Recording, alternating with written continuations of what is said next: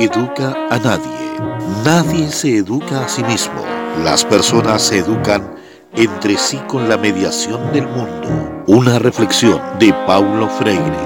Bienvenidos a este espacio de conversación fraterna denominado Diálogos Educativos. Que sea una linda experiencia para cada uno de ustedes. Bienvenidos a otro episodio de Diálogos Educativos. La temática del día de hoy que nos convoca es el arte como práctica pedagógica, hitos y desafíos eh, a nivel local. Eh, la semana pasada estuvimos conversando con unos invitados respecto al tema de la sustentabilidad, de la educación para la sustentabilidad acá en la comuna. Fue un muy bonito episodio, tuvo una muy bonita también acogida por parte de nuestra audiencia. Se nos plantearon ahí algunos desafíos y la idea es que esta conversación del día de hoy, con exponentes del arte, eh, exponentes del área pedagógica, a nivel local eh, intentemos lograr eh, lo mismo. Saludar también a, nuestra gran audiencia a nivel local de Santa Bárbara, eh, a nivel de Chile y por qué no también mencionarlo a, nivel del extranjero, de, Estados Unidos. Ahí nos evidencia la estadística que nos escuchan, de México también. Así que antes de comenzar este capítulo también vayan los saludos para esa gente que nos está escuchando a la distancia. sin más, vamos a presentar ahora a nuestro panel esta semana vamos a presentar en primer lugar a Carolina Vergara. ¿Cómo estáis, Caro? Bien, súper. Aquí en la casa, encerradita. Eh, contenta de estar aquí. Creo que es una muy, muy, muy bonita posibilidad. Em, he podido ser parte de otros conversatorios que tienen que ver como con el arte y la pedagogía, pero, pero no a nivel local. Entonces eso lo hace totalmente eh, aterrizada a mi realidad eh, hoy. Así que contento. Muchas gracias, Caro. Darles a nuestros auditores que la, la Caro trabaja como docente de artes escénicas ahí en la, nuestra escuela artística Enrique Bernstein Davantes. Tenemos por acá también a, a don Juan Nieda. ¿Cómo está, don Juan? Muy bien, muy contento estar acá conversando, defendiendo, viendo el arte en tiempo de COVID, ¿ya? Y es deseoso de poder regresar a la nueva normalidad. Soy docente de la Escuela Enrique Bernstein, también de, de Santa Bárbara. Perfecto, Juan. Muchas, muchas gracias por acompañarnos eh, y esperamos obviamente ahí poder estar a, a a sacarle no sé, mucha información, porque eh, anduve averiguando por ahí y, todos consideran de que es una, una, eminencia, por sobre todo en la práctica del piano. Así que esperamos humildemente a la altura en esta conversación. Y por último tenemos acá a Anita Belén. Eh, ¿Cómo está Anita? Bien, gracias. Aquí un poco, estaba un poco nerviosa, pero ya se me pasó porque puras caras conocidas. Entonces, como que ya basta mi nivel de ansiedad. Perfecto, Anita. Muchas, muchas gracias por acompañarnos desde tan lejos también. Contarle a nuestros auditores que Anita fue parte de la escuela artística Enrique Bernstein Clamantes. Ella conoce el contexto, ¿no es cierto? Y por lo mismo nos atrevimos acá a invitarla a formar parte de este, de este panel. Eh, antes de pasar de lleno a la temática del día de hoy, la semana pasada fue el día del profesor. Como grabamos el capítulo antes del día de la semana pasada, no pudimos dar los correspondientes saludos, así que eh, lo vamos a hacer en este capítulo.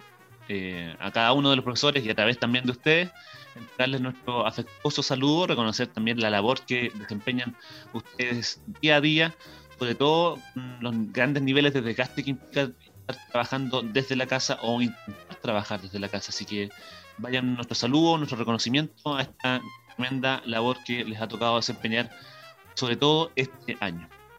Em, bien, ahora em, comenzando de lleno la temática de nos convoca el día de hoy, es el arte como práctica pedagógica, hitos y desafíos a nivel local.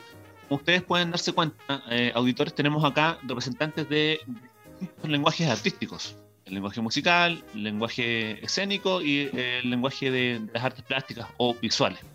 Por tanto, queremos que se genere ahí un, diálogo entre, estas distintas prácticas para poder ir conectando ideas, ¿no sé, y viendo cuáles son los desafíos que se nos suponen a nivel local. Me gustaría comenzar quizás por nuestra, nuestra invitada que está más de lejos, que es Anita. Em, ¿Cuál es tu visión respecto a, las artes plásticas o artes visuales en función por sobre todo de tu experiencia que tuviste acá en, la comuna, lo que conociste, lo que conociste en nuestro contexto, por sobre todo de nuestros alumnos, y cómo te eh, visionas tú, cómo proyectas esto quizás como un trabajo en, un escenario de, de. Mira, esta pregunta, bueno, es grande, contundente, pero tiene muchas aristas en las cuales puedo ir eh, dando una respuesta bacán. ¿En qué sentido?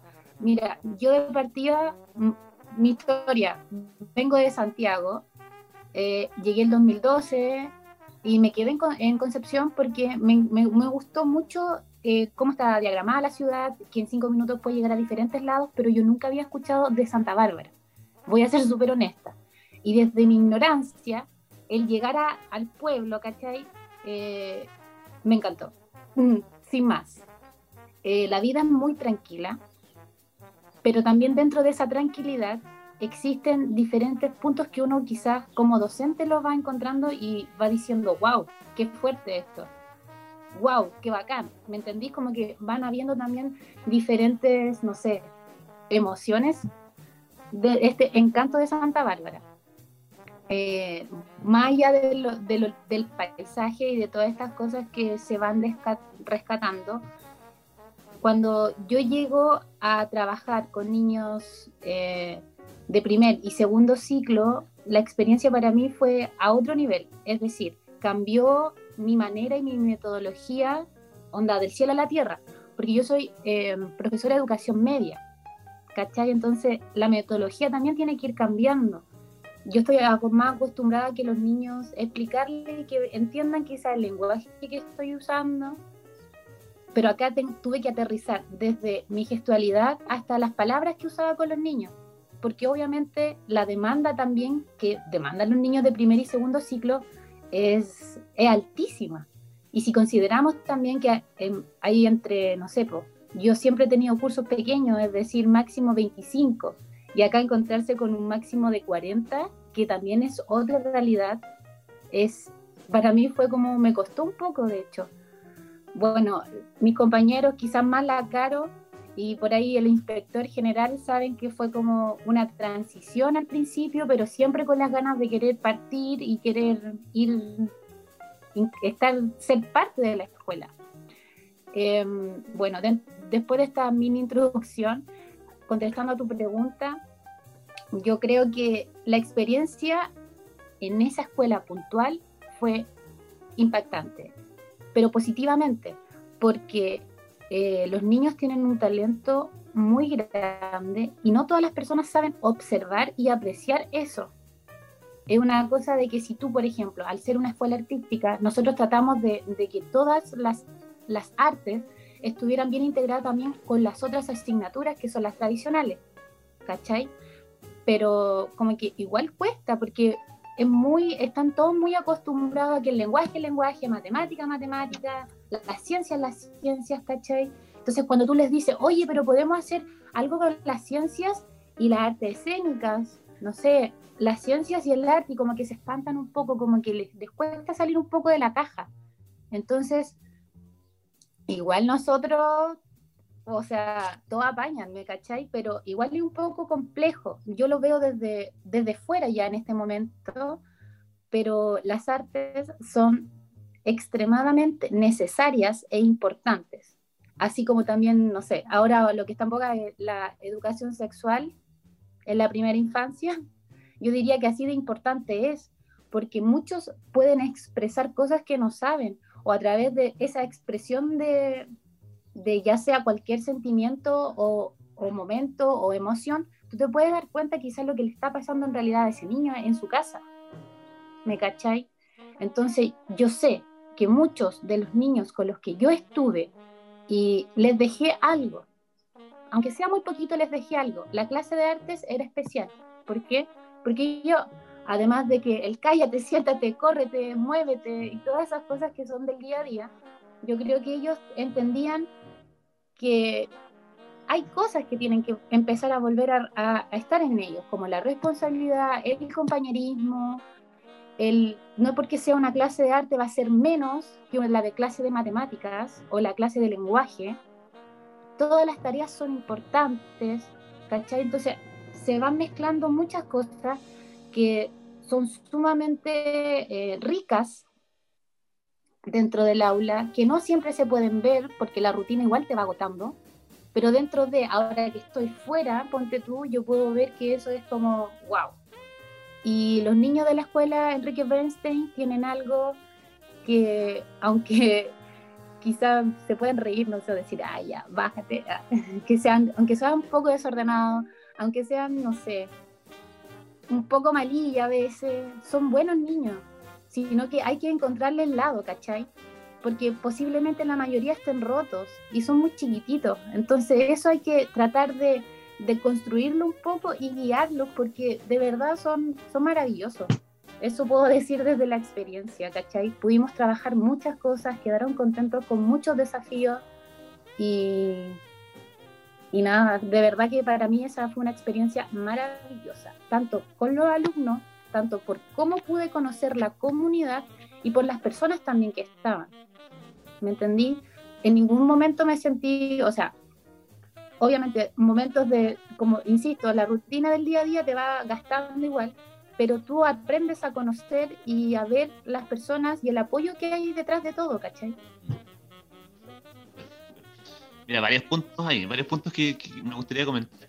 Primero que todo, que bonito eh, es escuchar cuando uno también habla desde las propias experiencias o lo que las, situaciones, diversas situaciones le van generando a uno. Eso, eso para comenzar.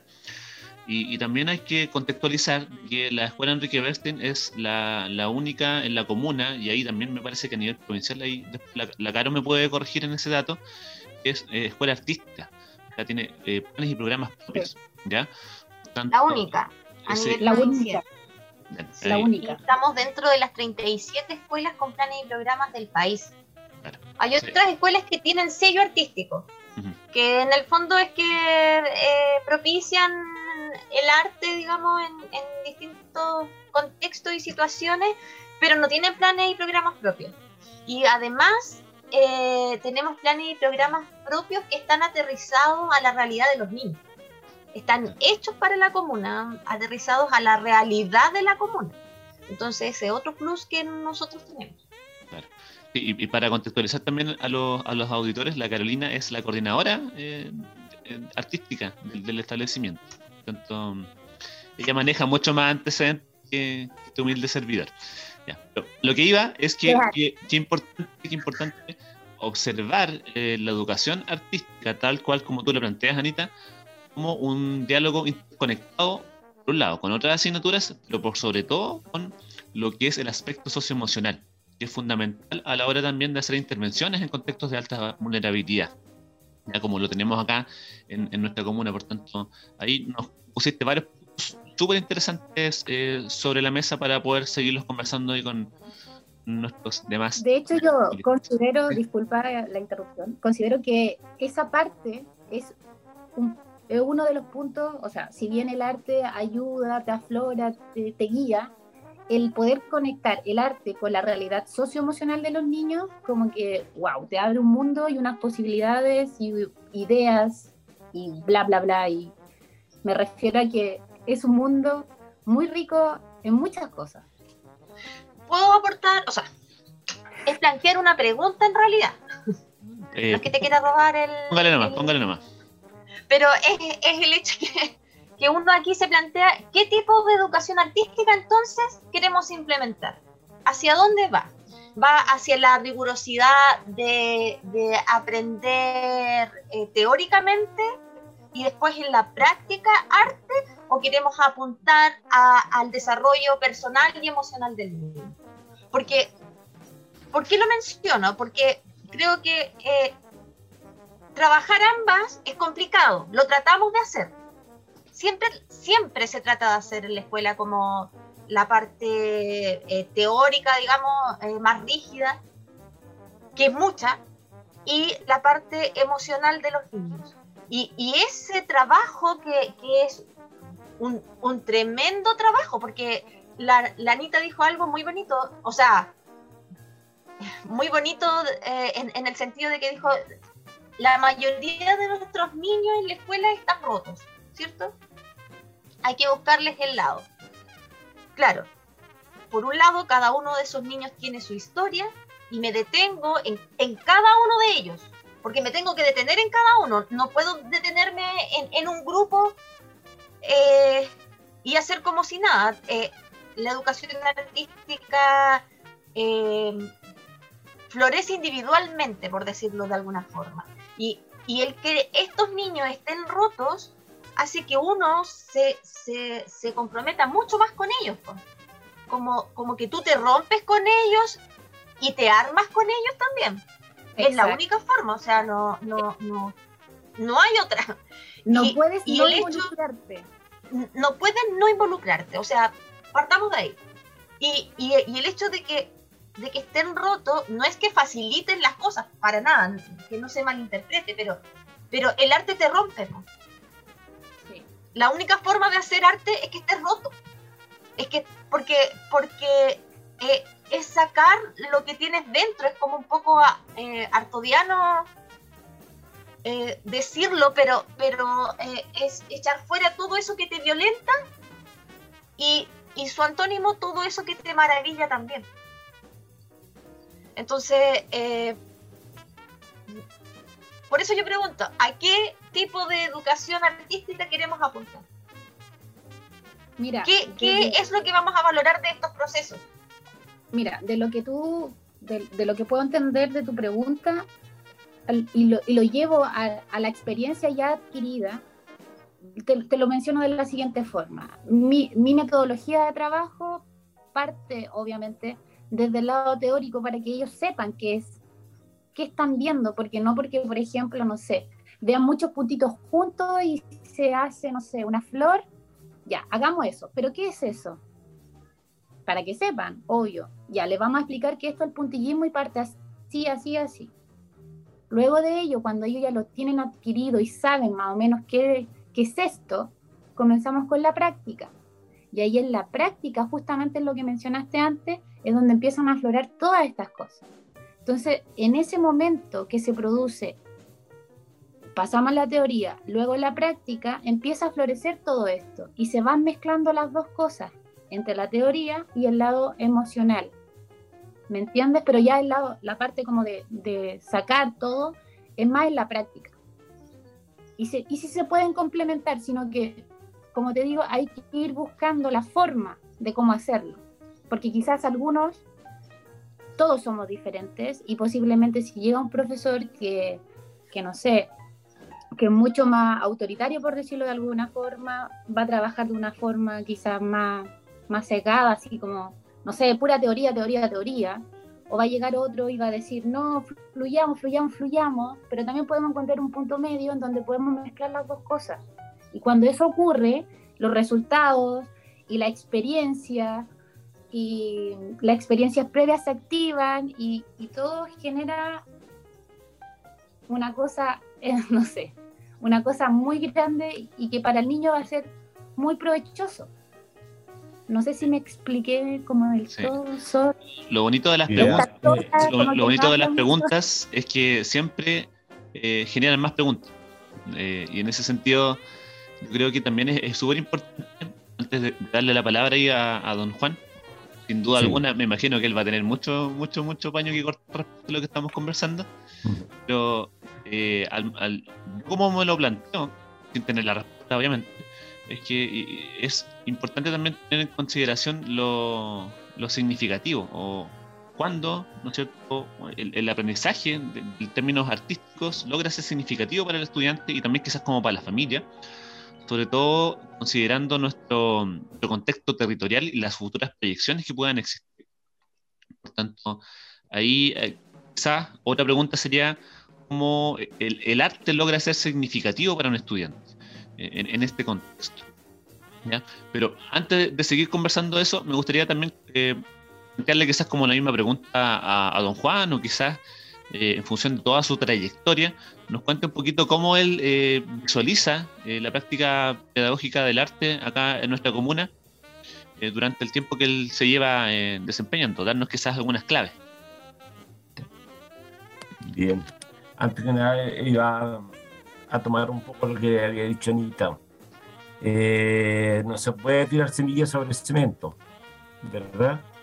Entonces, primero el arte tiene que estar en función de conocer al alumno, ¿ya? Emocionalmente, ¿ya? Al conocerlo emocionalmente van a aflorar sus sentimientos, ¿ya? Y, el arte tiene que estar en pos de poder eh, irlo reconociendo ahí, llevarlos, ¿ya?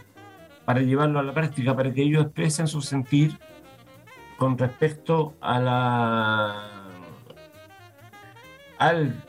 trabajo que ellos están realizando, qué es lo que sienten, qué es lo que pasa, por qué. Entonces yo creo que el arte primero que nada es una manera donde ellos expresan totalmente su yo interno, ¿ya?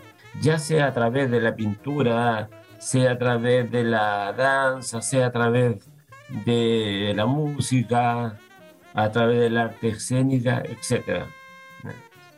Y también comparto eh, lo que dijo acá Anita.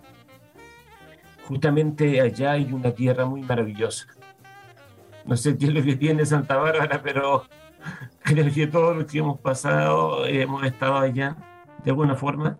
No sé por qué se enamora. Mi forma de llegar allá fue bien especial. Entonces, no tenía por dónde estar allá. Pero gracias a Dios, estuve allá. Y estoy todavía. Entonces, encontré de nada, más que nada, un grupo humano. Eh, muy comprometido. Cuando refiero a un grupo humano, digo alumnos primero que nada, nuestra materia, por así decirlo, donde desarrollamos los apoderados, ¿ya? Los veo del tiempo que, del año pasado, antes de la pandemia, cuando había presentaciones, cosas así, los niños llegaban en forma impecable y ese es un trabajo grato de los apoderados, o sea, apoderados muy comprometidos. ¿Ya? Eh, también los colegas, nuestra, el personal administrativo, todo. Entonces, por eso yo vivo una muy linda tierra. No tan solo la tierra de la miel, discúlpeme, sino que simplemente una tierra que está dentro del interior de cada uno de nuestros alumnos. Una muy buena tierra. Y a lo mejor por eso se puede eh, generar el arte allá, sembrarlo, por así decirlo, en, vuelvo a insistir, no tan solo en un paisaje maravilloso, sino en, el paisaje interior maravilloso que tiene cada uno de nuestros alumnos. Yo, recuerdo perfectamente cómo, cómo usted llegó a la comuna. lo, vivimos ahí en primera persona. sí, no me diga nada. Sí, y, qué bueno que haya llegado y, que haya resultado todos los proyectos, obviamente, que se han eh, trasladado acá en, las prácticas que ha realizado en, la escuela. A mí me gustaría volver a, la Caro, a Carolina, respecto a, su lenguaje artístico, al, lenguaje artístico que ella, que ella maneja, son las artes escénicas. Em, ¿Qué nos podrías contar tú, Carolina, respecto a esa práctica de arte, práctica pedagógica, en, función de aquellas experiencias que consideras tú, en función de los años que llevas trabajando acá, han sido como, como las más, em, no sé si llamarlas exitosas, pero aquellas experiencias a las cuales a ti te ha dejado un sentimiento de que aquí logramos algo significativo con los estudiantes?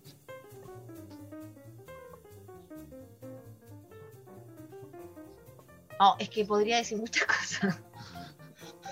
Em, yo he trabajado en otras escuelas donde mm, tú pides eh, polvo translúcido blanco y los niños llegan con lo mejor. Y mm, en esta escuela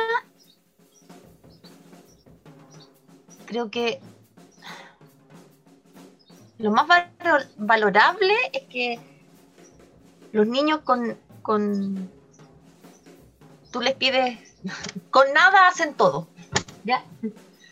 Con, con, lo más mínimo eh, logran un avance total.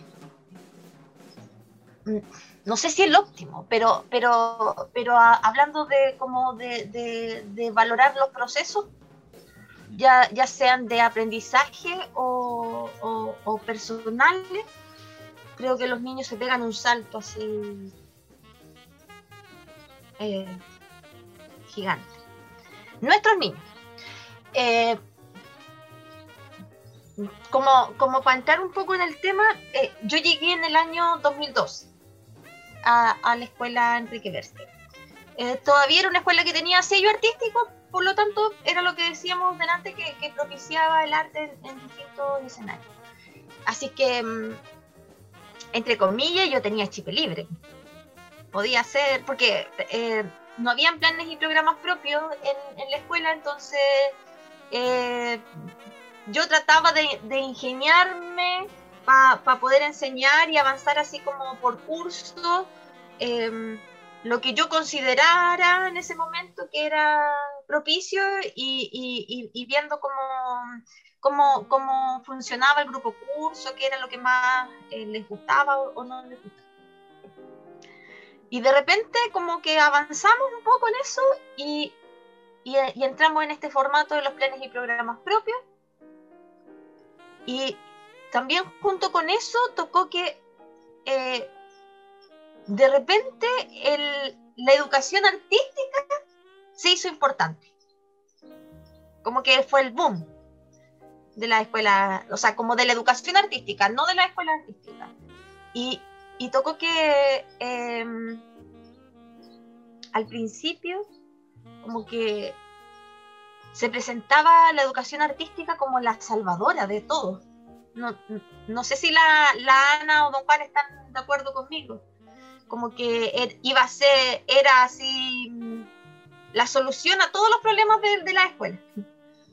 Porque, porque incluía rigurosidad, porque incluía las matemáticas en la música, porque incluía el lenguaje o la historia en, en asignaturas como la mía y la de la Ana.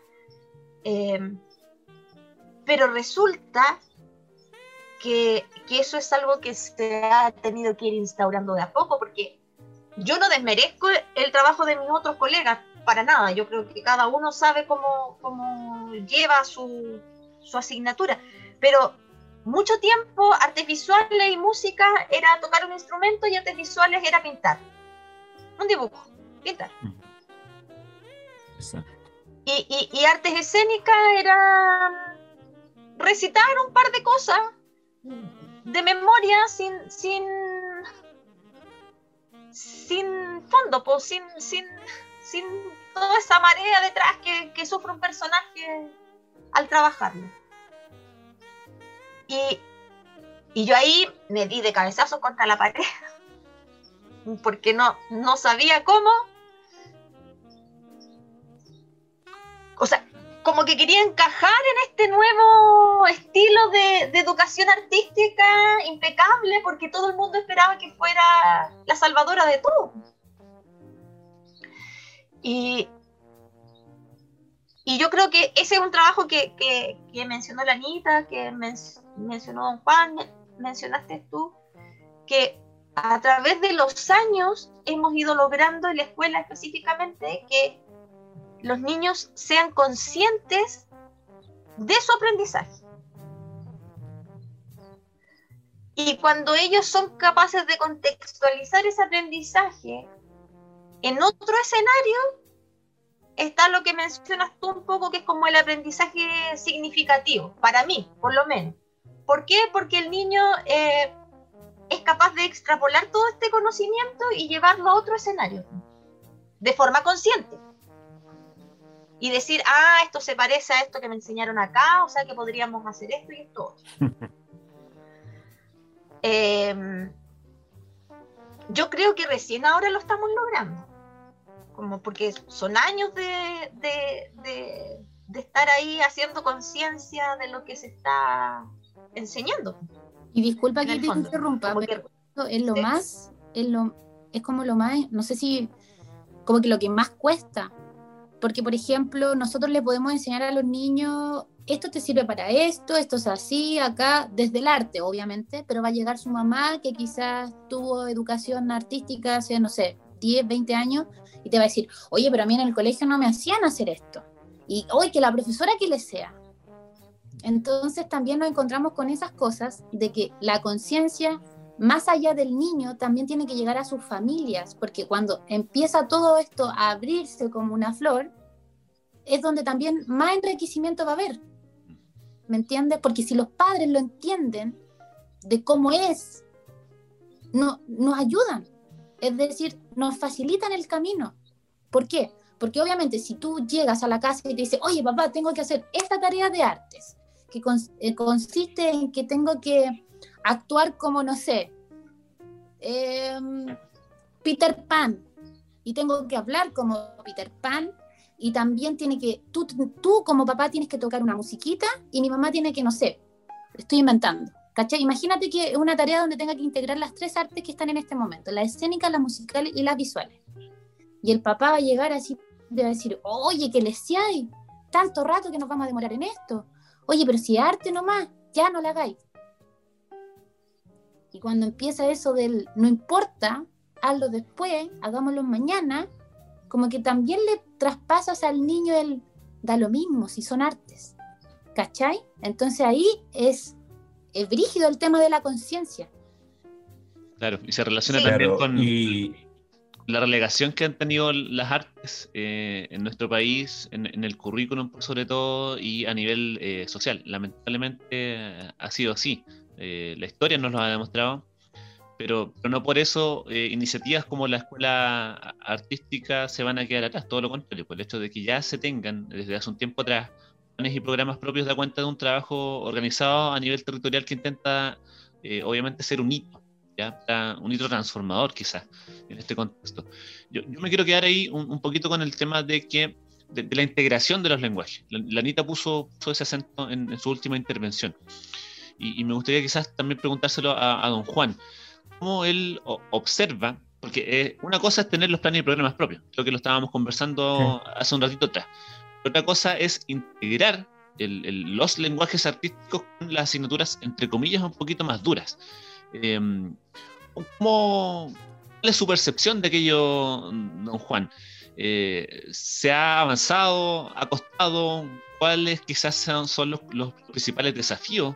¿O hacia dónde quizás debiésemos apuntar para lograr una integración del arte con las asignaturas, entre comillas, más eh, formales o más duras? Perfecto. Bueno, obviamente la, me refiero a mi asignatura, primeramente, eh, es muy es, ha sido fácil ya poder articular, articular las, con las otras asignaturas, ya, ya sea a través de cualquier metodología, desde los chiquitos de kinder hasta los de octavo, ¿ya? Por ejemplo, si hay una sílaba rítmica que yo tengo que aplicar, eh, ¿qué sílaba está aplicando el lenguaje? Entonces yo en vez de cambiar la sílaba metodológicamente de Godal y por ejemplo, ya, por nombrar una, yo la cambio, la cambio por la tía, por la tía. Y la tía, ya, profesor, esto, mucha fabuloso, bien. Entonces, hay esa articulación que se produce a veces eh, de forma sistemática u otras veces de pasillo. Me refiero de pasillo, ¿en qué sentido? Por ejemplo, muchas veces, me acuerdo que a veces tenía conversaciones con Anita, ella cuando hablábamos de arte, en los pequeños momentos, ¿qué estás pasando tú? ¿qué pintor estás viendo? Ah, ya. Esto, mm, yo lo englobo acá. Entonces, y así con todos los colegas que no están presentes acá, de las asignaturas más duras, por así decirlo. Entonces, inclusive los chicos de repente preguntaban, ¿tío, estamos en matemáticas? claro, entonces, ah, pero si eso lo vimos con la tía de lenguaje. Ah, ya. Chuta. O le hacían a la tía de lenguaje, me acuerdo, a la tía Victoria, le decía, oye, tía, eso lo vimos en música. Claro, entonces, ¿qué está pasando? Entonces, hay, esa es la unión, esa es la cohesión de este grupo humano que yo veo acá en la Enrique Bernstein. Entonces, así uno aplica de acuerdo a lo que el colega o la colega está pasando, ya, pero no de manera divertida, por así decirlo. Si les paso las fracciones, la cifra indicadora, las fracciones, por ejemplo, eh, en vez de en matemáticas, lo está pasando, yo lo refuerzo acá a través de un instrumento. Obviamente que va a ser más rápido y el chico no se va a dar ni cuenta. ¿eh? Algunos sí. estamos en matemáticas, lenguaje, en qué. ¿eh? Así es que esa articulación es fabulosa acá. Y obviamente puede llevar a tener muy buenos resultados desde el punto de vista cognitivo para las asignaturas más fuertes, por así decirlo. Interesante ese último, interesante ese último concepto porque finalmente eh, fortalecer los aspectos eh, quizás socioemocionales a través de las prácticas pedagógicas eh, relacionadas al arte, sí o sí va a tener repercusiones a nivel eh, cognitivo. Ya, las mm. neurociencias, ¿no es cierto?, nos han demostrado eso de lata forma. Eh, últimamente ese es como un poco el, el boom respecto a, las prácticas pedagógicas relacionándolas a, ese concepto. Ahora me gustaría llevarlos a, los tres hacia, hacia otro escenario. ¿ya? Hemos quizás transitado a través de esta conversación y ha salido el, tema de lo, de lo socioemocional. ¿ya? Pero ah, yo quiero llevar un poquito más, más allá, más hacia afuera de la, esfera del, colegio, de la escuela. Y esta pregunta igual se la planteo a, todos los invitados. ¿ya? Eh, no se asusten, no, es nada del otro mundo. Pero se relaciona un poquito con lo que es la convivencia escolar, según como yo personalmente la entiendo, no se puede entender como solo convivencia escolar. ¿ya? Necesariamente uno tiene que ampliar el horizonte a hablar de, convivencia social. ¿ya? Creo que todos acá, los tres, estamos de acuerdo que eh, en la actualidad estamos viendo un, clima quizás histórico en, nuestro país que lamentablemente se relaciona con ciertos niveles de desconfianza, de, quiebres entre las personas, entre las instituciones. Y, mi pregunta va orientada un poquito hacia eso, hacia la visión que ustedes tienen, obviamente de manera personal, pero también desde sus funciones, desde su rol eh, profesional. ¿Cómo creen ustedes que se puede llegar a reconstruir las confianzas para tener un clima eh, más sano de convivencia entre todos? Eh, me gustaría quizás ahí partir por, por Anita. ¿Cómo, ¿Cómo lo ves tú?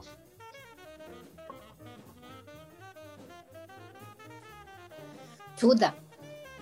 Eh, pero desde, la, desde el territorio, por ejemplo, desde Santa Bárbara hacia afuera, porque, por ejemplo, si lo, si lo ponemos en, en contexto, yo creo que el hecho geográficamente, el estar como lejos de todo, me refiero a la urbe, la gente, eh, también los hace vivir, entre comillas, en una burbuja.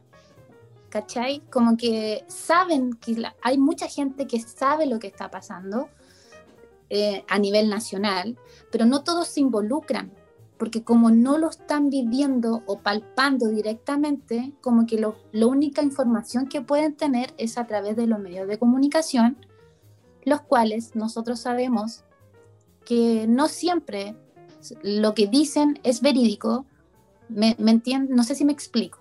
Entonces, eh, ¿cómo nosotros podemos volver a confiar en estas cosas?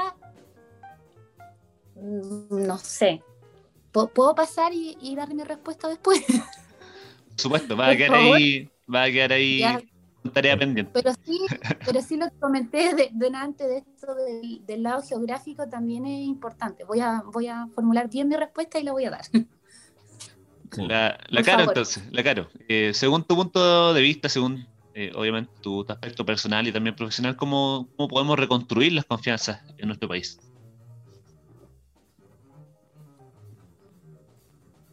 Creo que tengo el mismo problema de la Anita. Creo que como a nivel local no tenemos las confianzas quebradas, como dices tú, no, no, no, vivimos como, para bien o para mal, vivimos como en un mundo aparte. Como que la epidemia no es tanto, o la pandemia no es tanto, como que el estallido social no es tanto en realidad, eh, como que eh, los problemas económicos no son tantos, como que aquí nada es tanto. Eh, por, el hecho de estar aislado, por, para bien o para mal. De hecho, ya podéis salir. Eh, pero, mm, Anita, recuerda que nosotros el 18-0 estábamos en Santiago. Estábamos en Santiago con, los niños. cursos con los niños. Esa es una, buena anécdota de contar. A metro de, de, la Plaza Italia, a metro, o sea, a cuadra. Y, resulta que íbamos a ver una obra de teatro al Teatro La Memoria, que es el, es el teatro de Alfredo Castro. Y y chuta, y no íbamos a la hora, íbamos medio atrasados, íbamos en bui y, y, había una cagada más o menos en el tránsito, pero nosotros no entendíamos por qué. O sea, como que era parte de lo normal, pero no, no, no, no cachábamos nada. No, teníamos mayor información. Porque además estábamos súper desconectadas como de ver teléfono y esas cosas porque íbamos preocupadas de los niños. Pues era, era esa nuestra finalidad y andábamos como con 30 ojos. No, no. Y, y, a mí me llamaba la, la, la productora de, de, la obra de teatro que fuimos a ver, que fue El Principito. Y, y me decía, no, claro, es que, es que el país, Santiago, la gente hoy día no es la misma a propósito de esta burbuja que uno vive. Ah, pero. La cosa es que. Eh, tú después verás si esto es necesario borrarlo para no, para no Dale nomás. La cosa es que. Sin censura. No llegábamos a la obra y, y, no llegábamos a la obra y yo le digo a la Anita de repente entre que nos comunicábamos por teléfono y si nos bajamos y nos vamos caminando si estamos cerca. Y en realidad estábamos cerca, estábamos, no sé, a cinco cuadras. Sí. No era un tramo, solo que avanzar en, el bus era muy complicado por el tránsito. y si nos bajamos y nos vamos caminando nomás. Total, sin, ¿qué puede pasar si vamos todos, vamos en orden? Los niños habían portado excelente, no había nada que decir. Y nos bajamos. Nos bajamos ahí en El Salvador más o menos. Y y caminábamos, avanzábamos, nosotros íbamos y toda la gente venía. Porque nosotros íbamos en sentido contrario de la Plaza Italia. Entonces nosotros íbamos y toda la gente venía. Venía. Y la productora me llamaba y me decía, no, le decía, yo voy caminando, si ya vamos a llegar, no te preocupes, pero ten cuidado, me decía ella, no, dice, acá no pasa nada. Yo después dije en mi cabeza, claro, por eso nosotros íbamos y todos venían porque iban para allá. Pero cabe mencionar que ese día el, metro colapsó temprano, ¿cachai? Sí. Entonces toda la gente que se movilizaba en eso iba bajando así, mares, mares y de gente. Y yo en ese momento, menos mal que llevé un silbato. Entonces yo tocaba el silbato y como que los niños parecían suricatos así como, ya, ya va la tía, vamos todos así, como que... De hecho, eh, el, ese año, o sea, el año pasado, el 2019 para nosotros fue súper, eh, en, todos los aspectos, o sea, si este año es pandémico y todos como que estamos chatos, el, año pasado fue muy cargado de movilizaciones. Nosotros estuvimos alrededor de casi seis meses en paro de ah, profesores. Y justo cuando las cosas ya estaban más tranquilas, dijimos, ya sí, nos vamos a Santiago, bien, por fin volvieron las clases, vamos. Y queda de nuevo la embarrada pero la embarrada en, el sentido de, todo lo que pasó después, porque por ejemplo nosotros en ningún momento vimos un acto violento. Nada. Eso que quede muy claro. Nada. Nada violento. Solo vimos mares de gente, pero la gente iba caminando, ¿cachai? Entonces, fue wow. Entonces tú dices, ¿cómo reconstruimos la confianza? Y yo diría que es compleja, porque hay muchos actores sociales, eh, estos diálogos con el gobierno, y, sorry que quizás nos metamos más allá de lleno en temas poco cototos, pero por ejemplo yo voy a decir algo y me hago responsable. El arte siempre va a ser político, siempre. Aunque tú no lo puedas ver. O sea, de eso no cabe duda. ¿Cachai? Entonces, em, esa reconstrucción es sumamente compleja, porque está quebrada no de ahora ni del año pasado, sino que desde hace 30, 40 años o desde antes, pero siempre se ha ido callando o la han ido tapando. Entonces, lo que pasó el año pasado fue como, basta. O sea, nos están mintiendo en la cara, tenemos pruebas, hay videos y... no sé si me explico. Yo, creo que sí, como que como que como que estaba muy fisurado todo, como por muchas partes, muchas grietas y el año pasado a partir del 18 de octubre, como que eso se, se vino abajo, así como cuando vaya en la carretera y de repente se cae en una parte. Fue eso, así de... Oye, pero, tremenda anécdota que nos compartieron el día de hoy. ¿eh? Yo, no la Oye, pero... Sí, sí. estuvimos ahí, bueno, llegamos, no cachamos nada. Los niños vieron la obra. Vimos la obra finalmente, así como eh, bien. Oye, pero super, sui generis, en, en, el hito de inicio del estadio social, viendo el principito, los niños. Ahí mismo. Y hablando de esta burbuja Exacto. Sí.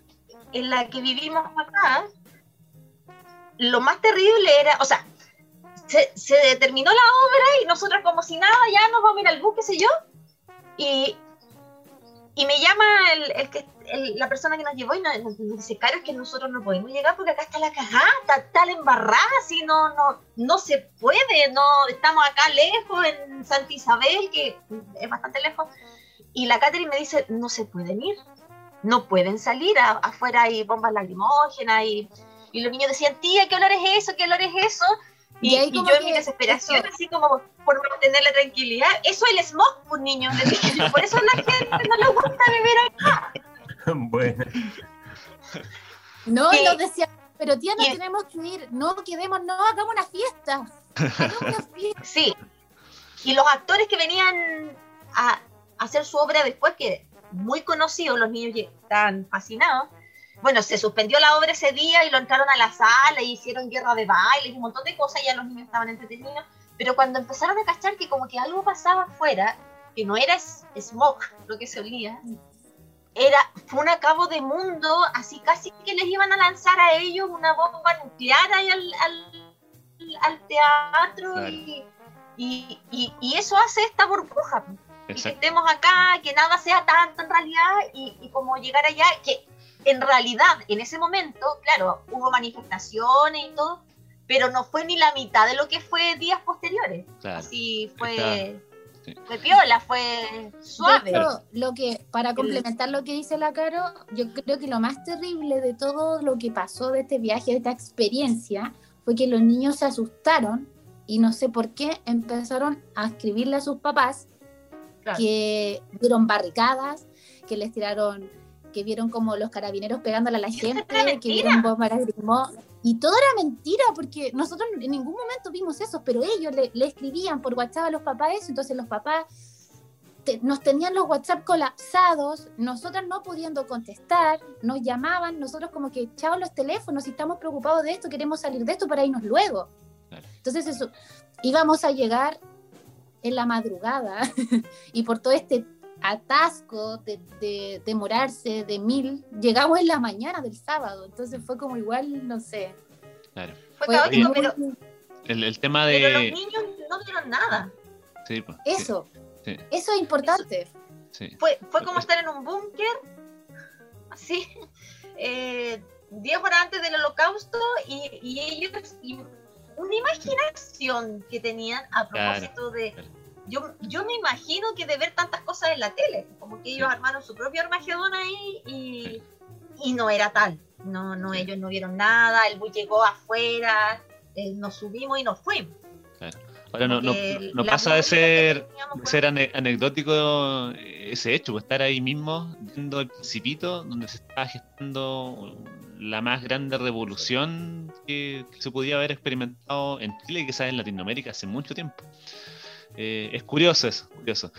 también responde un poco a, lo que estábamos conversando recién. O sea, eh, la pregunta, pero, a la vez también eh, pudimos ver que acá a nivel local existe como una, una burbuja, ¿no es cierto?, que se nos escapan ciertas cosas un, poco más de, de alta energía.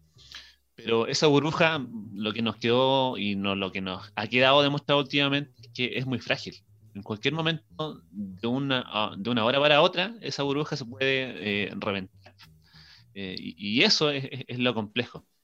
Ahora, eh, ahí dejemos a, don Juan para que nos dé sus impresiones respecto a, en función de su experiencia, ¿no es cierto?, y lo que estamos conversando, cómo él visualiza poder generar o recomponer las confianzas de, nuestra sociedad o del tejido social actualmente?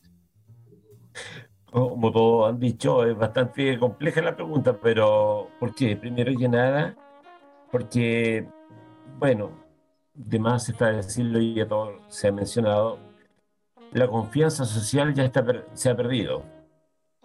¿Ya? Entonces ya está roto. ¿ya? No podemos denegar ahora a través de informaciones que quieran decir esto, esto, otro, cuando um, nosotros sabemos por las redes sociales, pero a lo mejor nosotros podríamos empezar eh, desde el punto de vista micro, por así decirlo, en vez de macro, micro, eh, con la, familia ¿Por qué? Porque muchas veces eh, a lo mejor ver, no sé si estoy viendo algo positivo dentro de esto, pero por ejemplo las clases. Las clases son sin, como dijo un personaje, un personaje de la televisión, sin querer queriendo, nosotros estamos haciendo visitas domiciliarias a las casas de los alumnos. Y de repente estamos en clase y vemos alguna situación especial. Entonces, o viceversa, los chicos, los papás, Condiciones. sí, se ven, se interrelacionan con los alumnos. Entonces tenemos un conocimiento más acabado o me da risa por mi asignatura porque de repente ya le dice la mamá, ya, mira, toca esta, toca esta otra. Entonces, no sé, he encontrado también algo positivo, que podemos empezar por el núcleo social fundamental de la sociedad, que es la familia. A lo mejor no vamos a ser unos grandes luchadores para hacerlo así de forma macro, pero sí podemos empezar por, como dije antes, por el núcleo fundamental de la sociedad. Empezar por casa. Pero. sí. Empezar por casa. Pero ahí a propósito de lo que dice el tío Juan, que me parece muy, muy relevante, eh, nosotros como, como educadores o, o, facilitadores, no sé cómo, como profesores, no sé, eh, a nosotros nos queda la tarea de de hacerlo con la familia, como dice, pero directamente nos queda la tarea de hacerlo con los niños. A nivel como esta educación cívica, social, porque es un tema tratar temas políticos. Mm. Porque es un tema, porque en el fondo siempre uno puede tener diferencias de pensamiento y todo lo demás. Entonces, más encima, traspasarlo a alguien, como tratar de enseñárselo, tratando de que, de que, porque no es cualquier asignatura, no es historia, no es lenguaje, es arte. Y como, como artistas, eh, tenemos la responsabilidad o la tarea de, de tratar de generar un pensamiento propio en el estudiante y respetar su posición. Finalmente. Lógicamente, eh, ahí se generan como contraposiciones porque de repente uno no siempre está de acuerdo, de repente uno no está de acuerdo ni con uno mismo. Imagínate tratar de estar de acuerdo con otro. Eh, pero, pero, pero tratar de respetar esa posición que, que adopta el niño, que generalmente está influenciada como por lo que escuchan en la casa o lo que ven o todo lo demás. Pero especialmente a los niños yo siento que se les deja fuera de este proceso. Eh, no se les enseña, no, no, no se les explica de qué se trata. Y, eso fue un tema, por ejemplo, el año pasado eh, para nosotros como profes, porque los niños nos preguntaban y, y, uno no sabe muy bien cómo, cómo abordar el tema, como que mejor preguntarle a tu mamá, preguntarle a tu papá. Em, no quería entrar ahí, porque es un punto de conflicto. Porque para uno, eh, a lo mejor es súper obvio lo que voy a decir, pero para uno lo que piensa es lo correcto. Por eso actúa de la forma que actúa, piensa lo que piensa y dice lo que dice. Pero no necesariamente lo que es correcto para ti o lo que es cierto para ti es cierto para el otro. Son cuestiones que uno, se, uno está como en constante conflicto y, tiene que ver derechamente con el arte. Como tener el espacio abierto para entender lo que sea que está sucediendo al lado. y al em, final... Mm, nosotros, o sea, por lo menos... Dale más, dale. Dale. Dale tú. Es tu programa. Dale nomás. dale nomás, dale. Em, creo que, que, eso, a propósito de, de, retomar la confianza, yo, no sé si se puede restaurar lo que ya se quebró. Yo creo que no se puede. Yo, yo creo que la gente que ha vivido tanta cosa, para bien, para mal, del lado que sea, eso ya no se puede reconstruir porque a pesar de que se haya quebrado, si se vuelve a armar, se va a armar en una forma similar. No sé si me logro explicar. Yo creo que, que que lo que nos queda no es tratar de retomar la confianza con, de aquí para atrás, sino que es moldear la confianza de aquí para adelante. Como que, eh, y, y eso, como profe, es tremenda pega porque nosotros estamos con los niños todos los días. Nosotros hicimos el ejercicio en la escuela el año pasado de que pusimos la canción de Víctor Jara, esa versión nueva que se hizo, la de El derecho de vivir en paz. Sí. Eh, yo primero le puse la letra. Estábamos con, con la Valentina, que era la profesora de danza, les pusimos la letra de la canción. Después le pusimos el, el video de la canción para que la escucharan. Y después hicimos el ejercicio de preguntarles de qué se trataba la canción. Porque fue la única forma que nosotras vimos de poder como abarcar este tema, pero sin dar, eh, sin, sin contraponer nuestra posición, nuestro pensamiento, como que aflorara de, de, de ellos. Y fue un ejercicio muy bonito porque en realidad nos dimos cuenta que los niños efectivamente sí entendían un poco lo que estaba pasando. Como que no es que no sepan y que son chicos y que quedan allá, ustedes no se metan, ustedes no opinen. Em, y después hicimos una frase coreográfica, en el fondo que era transmitir a través del cuerpo, em, armar una frase con lo que quería decir la canción. Pues ahí salieron eh, frases coreográficas como, no sé, gente lanzando una bomba, eh, niños llorando, em, pero fue su idea. Fue su pensamiento, fue su deducción, fue, fue lo que ellos sentían en relación a. No fue algo que nosotros hayamos propiciado, o sea, lo, propiciamos, pero no fue algo que nosotros eh, hayamos manipulado. Lo, importante siempre, siempre va a ser eh, tratar de fomentar los espacios de, diálogo o de encuentro más allá de no abordar estas situaciones. Por tanto, eso es una es una metodología que ustedes ocuparon precisamente como para poder modular eh, lo que estaba pasando a nivel social sin caer en, en, en juicios de valor respecto a lo que sucedió.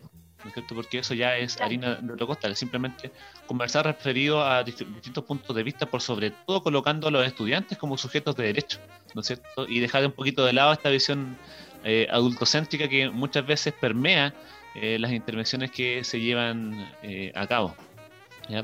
Eh, y nos va quedando muy, muy poco espacio, muy poco tiempo el capítulo.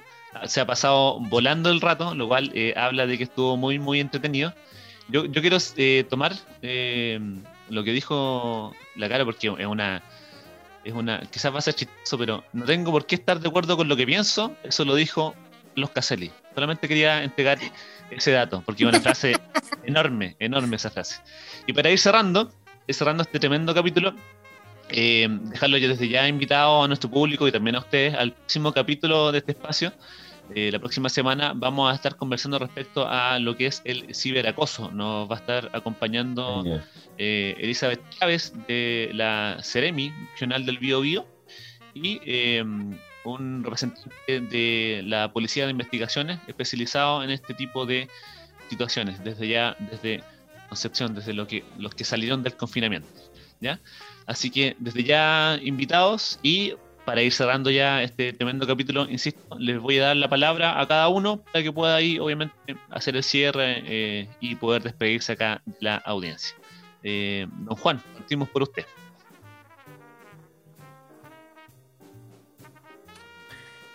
primero que nada, eh, nuevamente gracias a la invitación.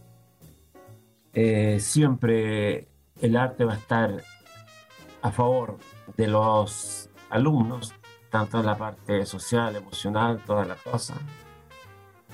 Eh, los insto a que sigan expresándose a través de él, especialmente la música. La música obviamente no va a curar la pandemia, pero va a curar, ¿no es cierto?, el alma, va a curar, ayudar a curar las heridas que esta situación ha podido dejar.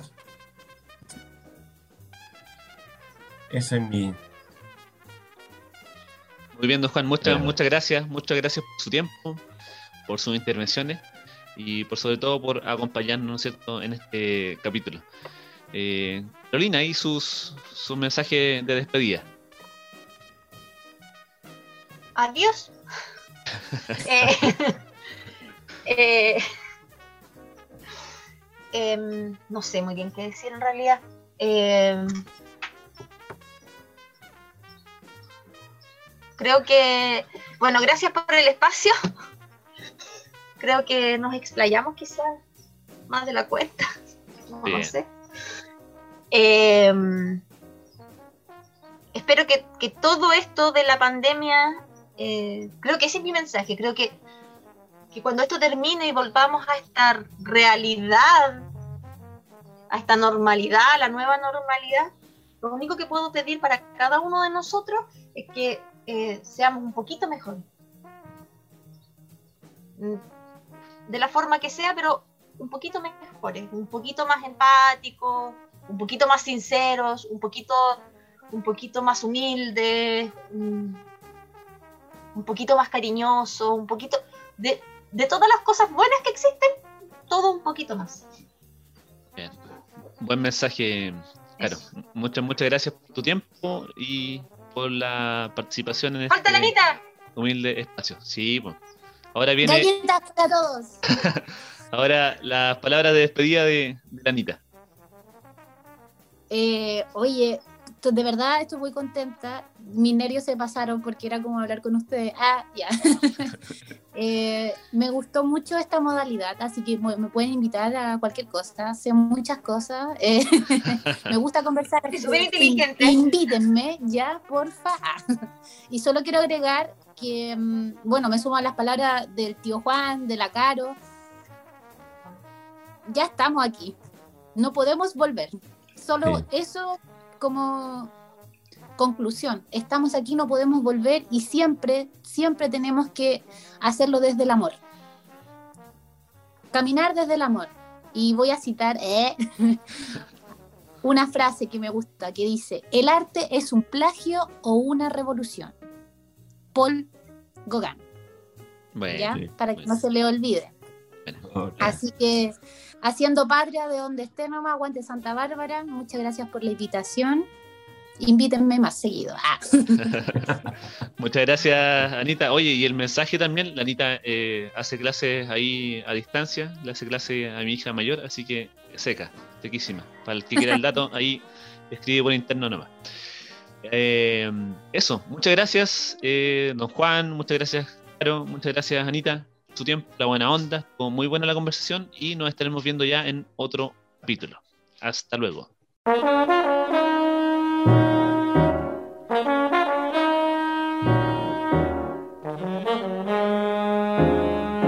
Agradecemos a todos quienes han participado de esta jornada de diálogos educativos. Será hasta pronto.